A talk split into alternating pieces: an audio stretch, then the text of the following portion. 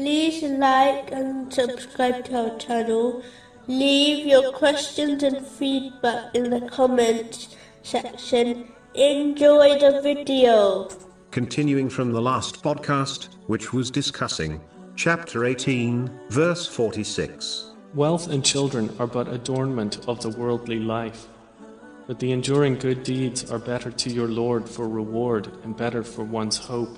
Specifically, it was discussing a narration found in Sahih Bukhari, number 6514, which warns that one's wealth and family will abandon a person at their grave, and only their deeds will remain with them.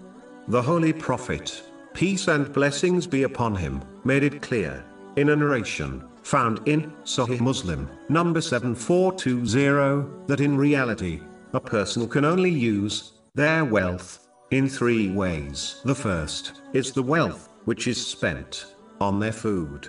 The second is the wealth spent on their clothes, and the final wealth is what they spend in charity. All other wealth is left behind for other people to enjoy, while the deceased is held accountable. Hoarding and incorrectly spending wealth inspires one to love the material world and dislike the hereafter. The one who dislikes the hereafter will not adequately prepare for it. In addition, if one desires to adopt true piety, then they must be ready to spend their wealth for the sake of Allah, the Exalted. Chapter 3, verse 92. Never will you attain the good reward until you spend in the way of Allah from that which you love. In reality, wealth is a strange companion, as it only benefits someone when it leaves them, meaning when it is spent in the correct way.